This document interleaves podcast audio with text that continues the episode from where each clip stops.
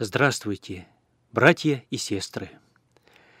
27 сентября Православная Церковь празднует великий двунадесятый праздник – воздвижение честного и животворящего креста Господня. Этот праздник, воздвижение, был установлен на переломе двух эпох. Эпохи почти трехсот лет гонений на христиан в Римской империи и эпохи, когда христианство стало официальной религией, верой императоров и большинства граждан Римской империи. Из истории мы хорошо помним, как первые почти три столетия существования христианства оно подвергалось в Римской империи беспрецедентным, страшным гонениям. Только за то, что человек крестился, его могли арестовать, пытать, ведь требовали же отречься, лишить его всех прав, скажем, римского гражданина, имущества, доброго имени и, в конце концов, казнить, причем лютой казнью. Ведь сдирали кожу. Скребками плоть, мясо человеческое сдирали с человека, жгли, варили в котлах с кипящим оловом, топили в море, отдавали на сидение диким зверям в Колизее. Император Нерон забавлялся тем, что привязывал христиан к столбам, обливал их смолой и вечером устраивал вот такие живые факела.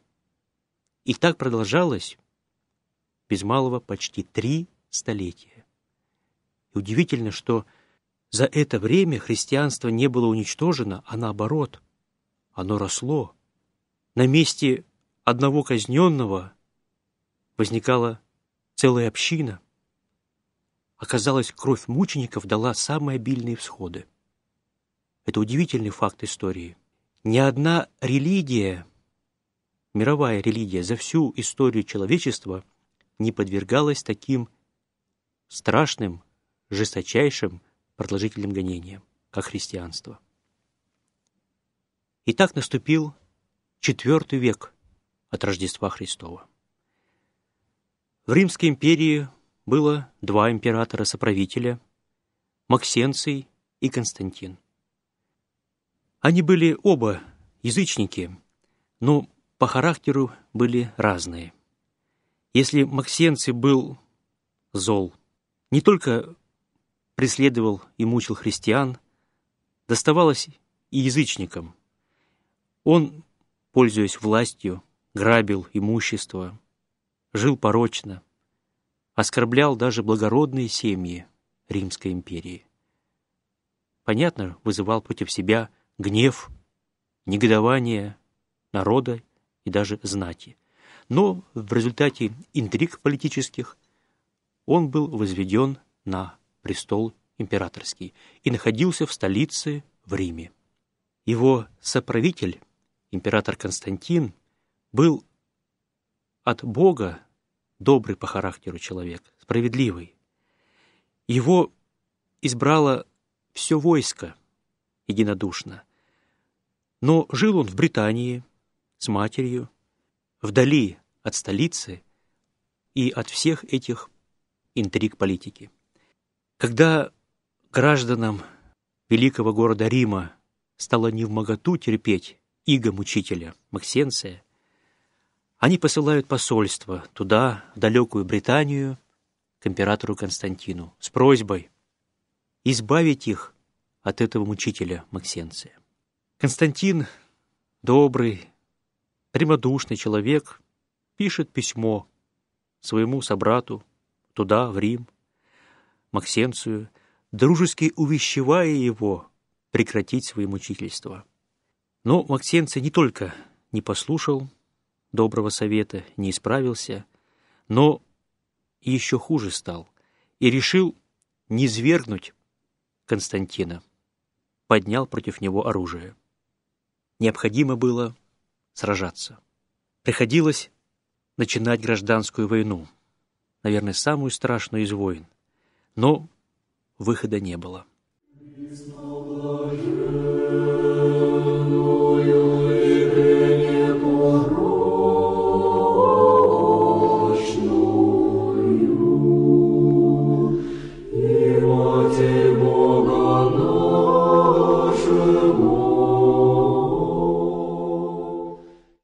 Максенций, находясь в столице, имел в своем распоряжении большую, сильную армию.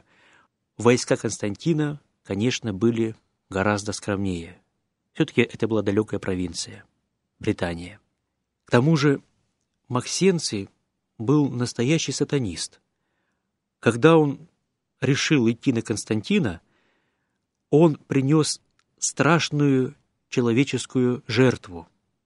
Приказал взять мальчиков, девочек, беременных женщин, ритуальным образом их убить в жертву богам. Ну, мы знаем, каким богам, бесам в жертву, для того, чтобы одержать победу. Какая страшная жертва. Детей, беременных женщин убивал Максенций, желая привлечь некие магические силы себе на помощь. Император же Константин, выходя в поход, начал молиться единому Богу, владычествующему над небом и землею, Богу, которого почитал весь род христианский, и умолял, умолял Константин Господа дать ему какое-то знамение победы над мучителем Максенце. Когда он таким образом усердно молился, произошло следующее. В полдень видит император Константин на небе крест, который был составлен из звезд, и на нем была надпись «Сим побеждай». Сим, то есть этим побеждай. Вот такой сияющий на небе в полдень звездный крест с надписью. Причем не только он это видел, видела вся его армия, все воины, легионеры видели. Среди них был полководец Артемий, который, кстати, был потом замучен за Христа уже при Юлиане Отступнике, после Константина. Конечно, все были в большом удивлении. Большинство легионеров даже устрашились, потому что у язычников изображение креста было знаком злополучным, знаком смерти, беды, несчастья, потому что на кресте умирали присужденные к смертной казни, причем Люди подлые, разбойники, злодеи так казнились. И поэтому воины пришли в ропот, смущение. Не является ли это знамение с неба знаком их поражения? И сам император Константин тоже был в большом смущении, в недоумении. Почему ему явился этот крест на небе?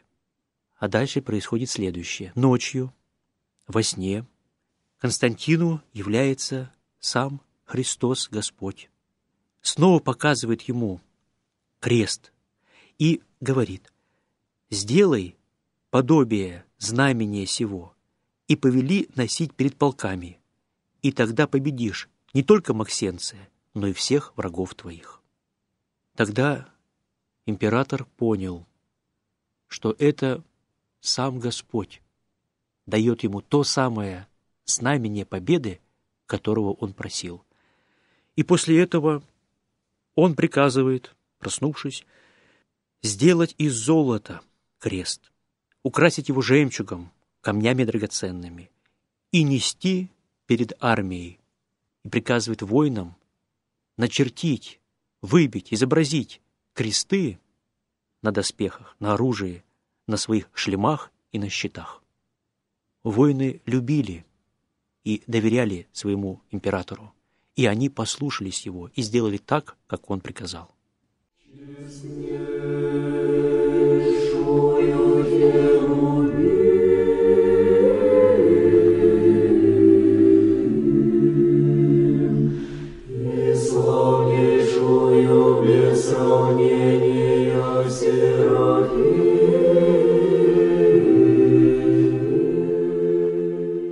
Двадцать восьмого октября 312 года состоялось решительное сражение между легионами императора Максенция и легионами императора Константина.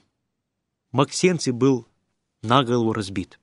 Множество воинов было побито на поле битвы, обратилось в бегство. Сам он бежал, и напоследок, когда он переправлялся через реку Тибр по мосту, который сам же и построил, в то самое время, когда Максенцил переходил по мосту, мост обрушился под ним, и он со своей свитой потонул в водах реки Тибр.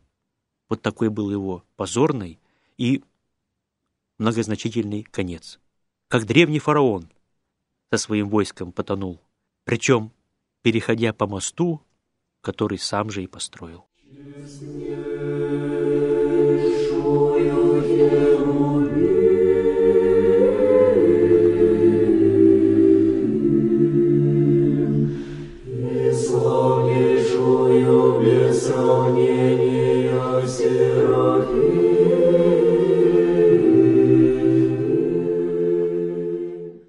Столица встречала Константина радостью, ликованием, и император Константин в память той великой преславной победы над мучителем приказал поставить посреди Рима на высоком каменном столпе крест, на котором написал «Сим спасительным знаменем город сей освобожден от иго мучителя». И другой раз Константин побеждал своих врагов силой креста, побеждал византийцев, и скифов. Тогда император понял, что такое христианство и кто такой Христос. Сердце его уже обратилось, и он своим миланским эдиктом даровал христианству легальное положение в Римской империи. До этого христианство было религия иллицита, недозволенная, запрещенная. Миланский индикт императора Константина сделал ее религией официальной, и можно было уже не прятаться в катакомбах, не скрываться, а открыто молиться, строить храмы и не бояться, что тебя за то, что ты крестился, за твою веру будут мучить и убивать. И, конечно, император хотел почтить то самое место, где пострадал за нас Господь наш Иисус Христос. И Он послал мать свою, царицу Елену, туда, в Иерусалим, чтобы она разыскала крест и построила там храмы на всех памятных местах Святой Земли. Крест был найден. Патриарх Иерусалимский Макарий, который, конечно, присутствовал при этом величайшем событии, когда на Голгофе раскопали и нашли крест Христов. И собралась огромная толпа народу. Все хотели посмотреть, какой же он, тот самый крест, на котором распят был Спаситель. Просили показать им.